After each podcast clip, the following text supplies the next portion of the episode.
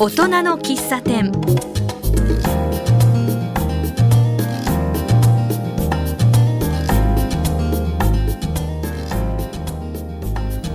ようこそ大人の喫茶店へ。このお店にはこの地域を元気にしている素敵な方がお越しになります。私はマスターの小原田康久です。今日のお客様は西東京市法屋にお住まいの橋本美奈子さんです。どんな話をしているのか聞いてみましょう。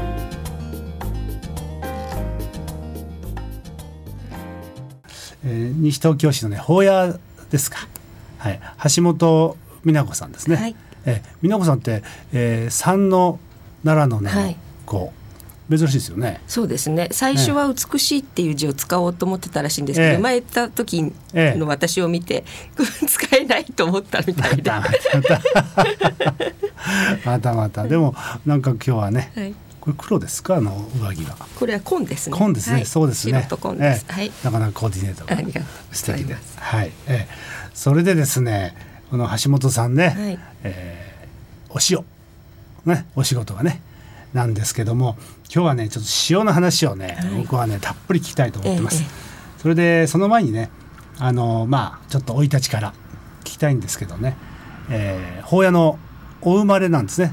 生まれは練馬区だったんです。あ練馬区で生まれてはい。で幼稚園の時にえ保谷市当時保谷市に引っ越してきて、えはい。八戸幼稚園に入り、はいはい。ええ。保谷小学校ええ。ひばりが丘中学校、はい。で保谷高校はい。を卒業したんあですね。そうですか、はい。い、や僕はあのひばりが丘の近くに住んでますけど、ええ。全部わかりますね。あそう。高校までざじゃあずっそとあの、えー、ひばりが丘近辺で、はい。ということですね。それから？それから大学は東京女子大だったので西荻窪の方に行って、ええ。で、まあ、すぐ、ええ。まあ、就職して、ええ。結婚して、ええ。で結婚した時だけ目黒の祐天寺の方にいたんですけど、はい。まあ、その時にすぐあの子供ができてしまって、えで働き続けるんだったら実家のそばがいいだろうっていうことで、ええ。またすぐ戻ってきたんですね。え母親に戻ってきて、はいはい。で実家のそばで。お子さんを預けて、はい。またお仕事はい。をっていうことですね、保育園の送り迎えも母ああそうですやってもらってたんで、じゃあそれからずっとまたそうです。法屋住まい、はい、ということはもうほとんどが そうです。法屋なんですね、はい。ええどうですかその長年住まれてて？住みやすいですよね。ええ。なんか派手じゃないというか、うん、うん、ちょうどいい大きさというか。えーお仕事はなんか IT 関係やっておられたってはいはい聞いたんですけど、もともとあの SE をしてたんです。えーえーあれでもまたやっぱり SE って非常に独特というか特殊な仕事ですよね。当時本当に一番パソコンがえー出てきて、えー家庭にパソコンが入りっていうそのええコンピューターがどーっと広がってた時だったので、えー忙しいですよね。ああそうか。じゃあその、えーお仕事をというとまあ今でも SE の方なんてもう本当に不眠不休じゃないけどお忙しいじゃないですか、はい、全くそのそういう状況で働いておられたわけですね。そうですね。じゃあそのね人が塩に行くわけですよね、コンピューターから塩に、ええ。これがね興味深いんだけど、ちょっとその辺じっくりとはい。聞かせてもらっていいですか、ちょうどあの輪島の方で作られてるお塩をもらう機会があったんですね。はい。でその時にあの塩っていうのは今まではあの日本は専売制でうん。塩化ナトリウム99%っていう塩しかええ。作れないし売れない時代だったんですけどちょうどあの自由化されてうん。いろんな塩を日本で作られるようになったっていうことで、当時は料理は母が担当だったんで、はいええ。そのお塩そのまま渡してえ そしたらなんか、まあ、母は料理上手なんですけど、うん。ええ。このいいよすごくいいお塩だったお塩がいいってってはいいうことで、うん。まあ、母が言うならうん。そうなのかなっていうぐらいな感じで最初受け止めてたんですね。え。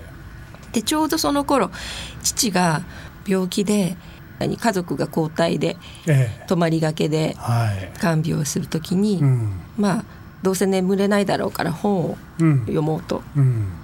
お塩の紹介してくれたうん方から、あの健康本ですね。えをもらっていで病気を作るのも治すのも食べ物だっていうことが書いてあって、今までそういう意識は全くなかったんです。うん。病気を治すのは薬とかそういはいはい。うふうに思っていたので、その食べ物で体を作る食べ物が体を治すっていうことを40代にして初めて知ったみたいなうんでそんなきっかけがありまして、まあ、お塩のこともええ。その体にはミネラルっていうのが大事で、あの微量のミネラルが大事だから、あの塩化ナトリウムだけっていうのは偏ってしまうんだっていうようなことなどを理解していったんですね。へでそんな時に、まあ、お弁当塩水にりんごの切ったのをつけて、ええ。えまあ、お塩うちのお塩も全部はい。輪島の塩に取り替えてたので、あの塩水につけてでそれを持ち娘がちょうど委員会で昼食べれなかったって言ってうん。持ち帰ってきた時に、あのリンゴの色が変わってたんです。おおでなんで塩水にリンゴをつけたのに色が変わっちゃったんだろう？普通変わらないですよね。はいはい、うん。うん20種類ぐらいの塩を渡されて、えで実験してみてくれっていうことだったんでああの真面目に全部グラムとかを測って実験したら、生成塩やあの岩塩はほとんど色が変わらずうん。海水をそのまま瞬間蒸発させてるっていうお塩だと抹茶色になり、え。で真っ黄色になるような塩もありえ、えで輪島のお塩とあと、まあ、世界のシェフがいいって言ってるええ。フランスのゲランド地方のお塩は、切り口が透明の蜜の色になったんですね。その輪島の塩っていうのがあの橋本さんが扱っておられる当時塩ですね。のお塩ですね。はいえ。で最初は分からなかったんですけど、あの成成分出して、うん。でゲランドと輪島の塩は何かあると思ってじゃあ血液調べてみようと思ったら、うん。その血液のバランスとすごく近かったんです。えあそうですか。でそこから面白い、うん。これは面白いと。うん。でその頃もうインターネットがいろいろ広まってましたけど、塩水につけて色が変わるって書いてる人は誰もいないんです。そうですよね、うん。こんなにいろんな情報が出てるのにもかかわらず、誰もまだこれに気づいてないっていうことが一つ、そうですよね。ありましてうん。それともう一つその塩であの料理研究家の先生がこの輪島のお塩は漬物の革命だっておっしゃったんですね。えでお塩だけで乳酸菌発酵のうまみや深みのある味が出る。で塩だけで乳酸菌発酵それは何だろうと思ったらうん。またちょっといろいろ発酵について調べ出すと、え。はい。やっぱり発酵のものって味噌や醤油や、うん。あの全部塩が絡んでいるあそうですし、ね。はい。うん。納豆は塩を使わないんですけど、うん。納豆の名産地を見ると水をが硬水で、カルシウムやマグネシウム含まれてる水を使ってますっていうことを歌ってるんですね。ええ。はい。で結局発酵にはミネラルバランスがすごく関わっているんだっていうことが分かってええ。はい。で今のあの食品で味噌や醤油もほとんど、あのまあ、安くうん大量に生産されてるものは、あの化学調味料が入っていたりするじゃないですか。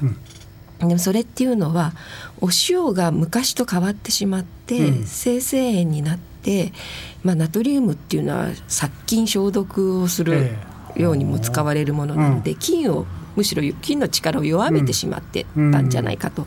発酵が進んでいかないとですか、ええええ。はいうん。でその微量ミネラルを含んでいるお塩であれば、あの発酵を促して本当のうまみっていうのが出るんじゃないかって考えたんですね。ああそう。えっとねその時点ではその IT 関係の仕事は？まだやってます。まだ IT 関係の仕事やりながらお塩の研究を始めたそうですね、まあ、研究といっても自分でこうインターネットで調べてっていうやり方だったんですけど。へでまあ IT の世界はもうええ。忙しいのでみんなポテトチップえでうんとか、ね、カップラーメンでお昼済ませてるしまったりとかっていう人たちが、まあ、みんな体を壊しっていうのを見ていてやっぱり食べ物大事だよ。っていうふうに思って。じゃあその全くまあ健康とかね無頓着でまあ添加物もそうですよね、ええ。食とか、は特にこう考えない生活をずっとしてきたんだけれど、はい。その塩と出会うことによって、えーその食に関してすごい興味が湧いてきたっていうことですね。はい。はい。はい。そうでちょうどそういうふうにしても面白いと思ってた頃に、うん、当時の輪島の塩の会社の社長さんがもう塩は儲からないからやら、ええ、やめるっておっしゃって、え、でさあ困っそれは困ったっていう時にあの製塩所を作った塩地さんが、はい、あの元気で。で今その輪島の塩地さん、はい、塩の師匠ね、はい、はい、塩作る人ですね。はい、で舳倉島っていう輪島沖から50キロ沖に海女さんがアワビとかサザエとか取ってる島があって、そこのあの水産省の助成金でそこに新しい事業を作ろうっていうことで製塩所を作ってたんです。あそう。そこでこう能登との関係が出てくるっていうところですね。はい。はい、でそれでその塩を後継商品にしようっていう時に、あのまあ結局その輪島の市を紹介してくれた方はプロモーションしてたんですけど、その方ももう自分ももう辞めるっておっしゃって、ええ、あのそうすると誰もいなくなるじゃないですか。でもあその詩を作る人はい、はい、作る知ってこれを伝える人。が、広める人がね、はい、はいうん、でまあ IT やるのは何人もいるけど、うんこのリンゴを塩水につけて色が変わるということさえも誰も知らない誰も気づいてないだったら私がやろうと。はい、なるほど。いうことで会社を辞めて、ええ、ビミット健康っていう会社を起業して。塩を専門にやろうとしたんですね。はい、わ、かりました。じゃあちょっとねこの後の話は後半ということでね、はい。はい、えここでちょっとね一休みしたいと思います。えっとそれではですねあのリクエスト曲をね、はい、えー、お願いしたいんですけど。はい能登輪島のご当地ソングを美空ひばりさんが歌ってるんですね、はい、太鼓っていう歌なんですけどすごく元気の出る歌なので、はい、それをお願いします。わかりました、はい、じゃあ美空ひばりさんの太鼓をお願いいたします、今日は西東京市宝谷にお住まいの橋本美奈子さんにお越しいただいています、えー、橋本さんは塩の製造販売っていうことでよろしいですか、ね、塩を専門にされてるんですけどね、えー塩をどうして塩をね扱われたかっていう話を前半お聞きしてそしてそのまあ塩をねいよいよこう製造っていうことでね能登、えー、で製塩所を始めるとい。うことになるわけですよね。えー、えー、あの色が変わるっていう話でね、はい。えー、リンゴを塩水につけるのはあれ、はい、色が変わらないためにですよね。はいうん、色が変わる方が、えー、塩としてはいいというふうに考えていいんですか？塩は色が変わらないものだっていうふうに言われているというか、それがいいという働きもあるんですけど、ええ、それはあのリンゴの持つ酵素の働きを止め、え、ナトリウムが止めてるんですね。でそれによってあの色の活表を抑えてるんですけれども、はい、まあ、そもそも酵素の働きを抑えてしまうっていうのがナトリウムだとしたら、うんある面ではいいとも言えないんじゃないかなと、うん、本来酵素って大事なものですよね。そうですよね、うん、そこの働きをナトリウムだけだと抑えてしまうっていうのが問題だと思うんです。そう。すると色が変わるのは、えー、酵素の働きを抑えてないっていうふうなことでいいわけですよね。ああそうか。それがこう、えー、ナトリウムとマグネシウムのバランスによって変わってくるというふうな、え。そういうふうに理解すればいいんですか、はい、そうです。それで、まあ、それまで IT のお仕事やっておられて能登、えー、で製塩所をやるっていうのは大きな大きなこう踏ん切りがねいると思うんですが、はい、その時のこの心境っていうか思いというか それちょっと聞かせていいですか、はい、最初はあの舳倉島っていうところで作られていたものは自治体が作ってるお塩で、はい、町という自治体が作られて作っていたものをあのできたものをもらって、えー、で輪島の海塩っていう袋に入れて販売してたんですね。でちょうどその塩師さんがもう輪島の方に、島から帰ってきてたので、はい、じゃあ製塩所を作ってしまおうか。っていうことで。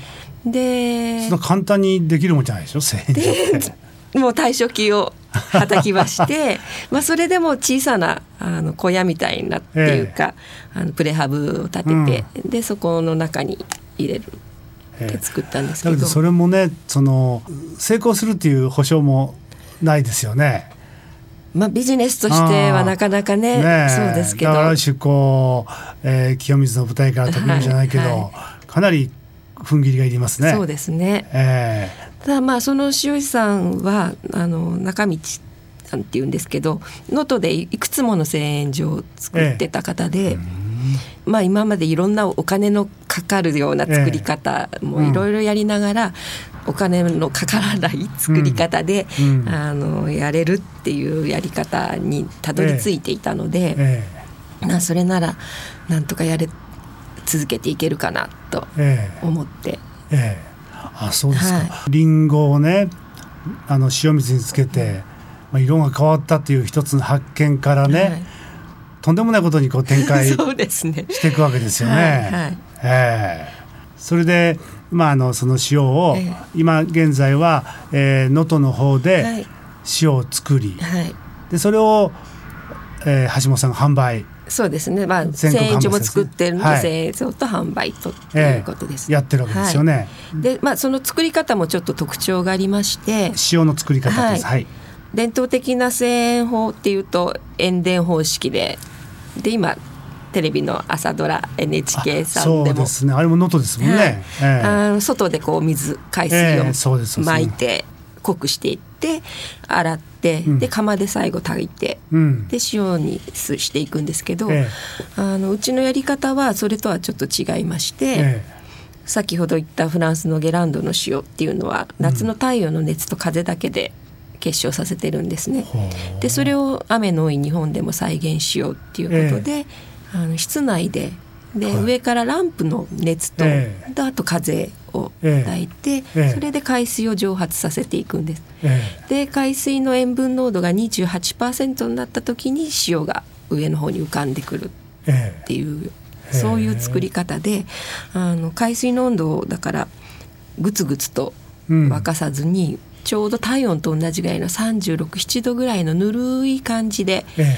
あの塩が結晶していく。蒸発させていって、はい。塩を結晶させる。はい、なのでこうミネラルの結合がすごく緩いえっていうことも特徴であミネラルは体の中でイオンとして働かないといけないので、そのイオンになりやすいってことは結晶が緩く溶けやすいっていう必要があるんですね。えうん。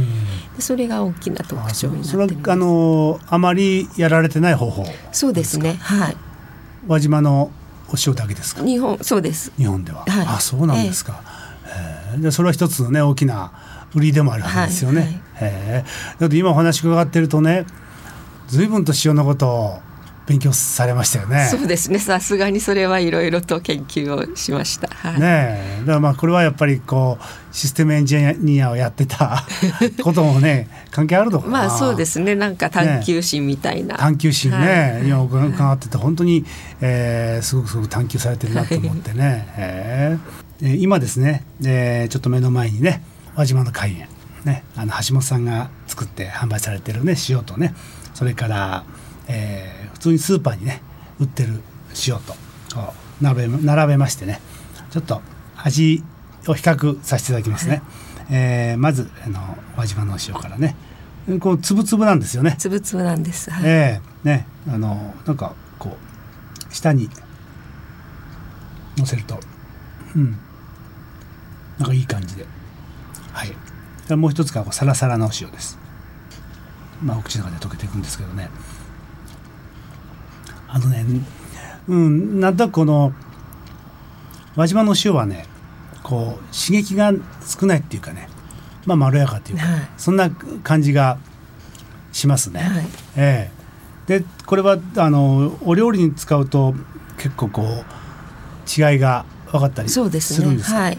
えそのさっきのミネラルのバランスええがあの食材の持ってる酵素の働きを活性化させるえんですね。でもね塩ってまあもちろん調味料として使うんだけどただしょっぱくするだけじゃないっていうことですね。そうですそうです。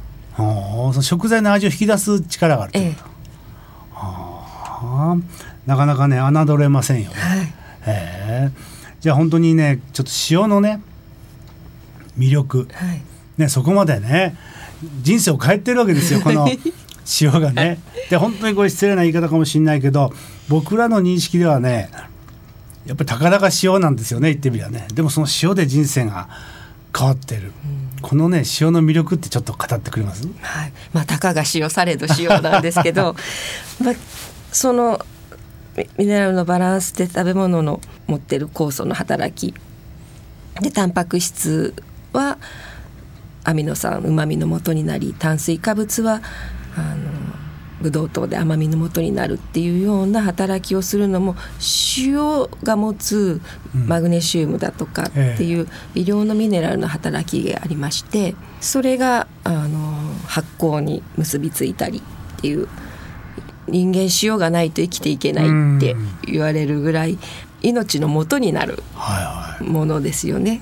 で美味しい食べ物を生み出すっていう力もありますから、まあ、食べて体を健康にしようということを考えると、あの塩って本当に原点だと思うんです。はいはい、でそこをないがしろにしてしまうとあのあとは表面の対処療法になってしまうと思うので、うんええ、そのいろんな元になるのが塩なので、うん、これはまあ人生一生かけてもいいなと思う。なるほどね。ね。あ、そうですか。じゃあ本当に、えー、ご家庭でもね塩からこう変えるなんか食のねえー、改革みたいなね、はい、私も本当に最初は塩からだったんですけど、えーえー、まあ、塩が気になると今度は油いいオイルを使おうってなりますし、うん、でそうしていくと今度はあの洗剤だとかも、やっぱり気になるようになってシャンプーだとかも気になるようになって、結局塩を入り口にして、ライフスタイルが完全に変わったんです。ああそうですか。えー、だから塩ってそれぐらいのあれがあるんですね、はい、そのエネルギーというかね。えーえー、で塩ってねあのよくお相撲でもねあれ塩を小土俵に巻きますよね、それから神社とかね、はい、あるいはこう森塩したりとかね、清めの塩ってあるじゃないですか。そういったふうになんか塩ってこう日本では何か非常にこうスピリチュアルというか神聖なものとしてね扱われたものがあると思うんですけどね。まあ、貴重だったっていうことが一つあるでしょうね。はい、日本は岩塩が取れないので、塩を作るしかなくて、ええ、だから本当に少量が貴重なものだったああそうなんですか。あとでもまあ西洋の方でも聖書にもう最初から塩が出てくるような形でやっぱりこう命の元となるところが塩があるところに発生した。ああそうか、うん、まあもちろんね海から命を発生して、はいはい、海にはもう塩があるというね、えー、そういうふうなことで命の元というふうにね、はい、考えてもいいのかもしれないですよね。えーえー、あのこれからこの塩をね元にどういうふうなことをこうやっていこうというふうにお考えですか、今年はあのまあお塩を変えてくださいって言ってもなかなかお料理をしないとか、うん、ああいう方も多かったりするので、はい。ええ、あのもっと塩を身近に楽しんでもらいたいなと思って、え、で、まあ、一番身近な食べ物ってお菓子ですよね。はい、はいはい、なので今年はちょっと塩飴ですとか塩かりんとうだしとか塩せんべいっていうのを作って。、えー、であのそれを今販売商品として、はい、そうなんですか。えー、あ今、ね、少し塩が入ってるものが出てきてますよね。そうですね。これから夏にかけて、えー、いいと思います。あ、じゃあ塩にもっともっとこう馴染んで。もらうようなね、入り口としてこう意識しないで入って、うん、あれこの塩なんだろう美味しいじゃないっていうところから、まあ、スタートが始まるってもいいのかなと思って。ああそう、はい、じゃあ塩ってね素敵ですねというところでね、はい、何かこう実際に感じてもらうような働きかけを少しずつしていくというふうなことですね、はい。えー、手応えもそうですね。塩飴だとかは、えー、本当に美味しいので評判よく。ああそうなんですか、はい、ね。高が塩された塩でね、はい、えー、やっぱり塩でこう皆さんね健康もね考えていただいて、生活を考えていただくというふうなねことになっていくといいですよね。はい、はい。あのそれでね、えー、この詩を、まあ、聞いてくださった方でね、はい、ぜひ欲しいという方もねおられると思うんですよね。はい、どういうふうにして購入すればいいですか？えーとですね、伊東洋華堂さんには使っていただいてるんですけれども、ええ。こここら辺のええ。近くでは。ああそうですか。はい。あとそこまで行くのは不便だっていうことであれば、ええ。あのインターネットではい。輪島の海園っていうことで検索していただければ、はい。あのえー輪島ひらがなでしたね、はい。輪島の、えー海海の塩海塩塩ですね、海塩ということで検索すれば、はい。あそこで通販で買えるわけですよね。はい、えーわかりました。どうもありがとうございました。ありがとうございます。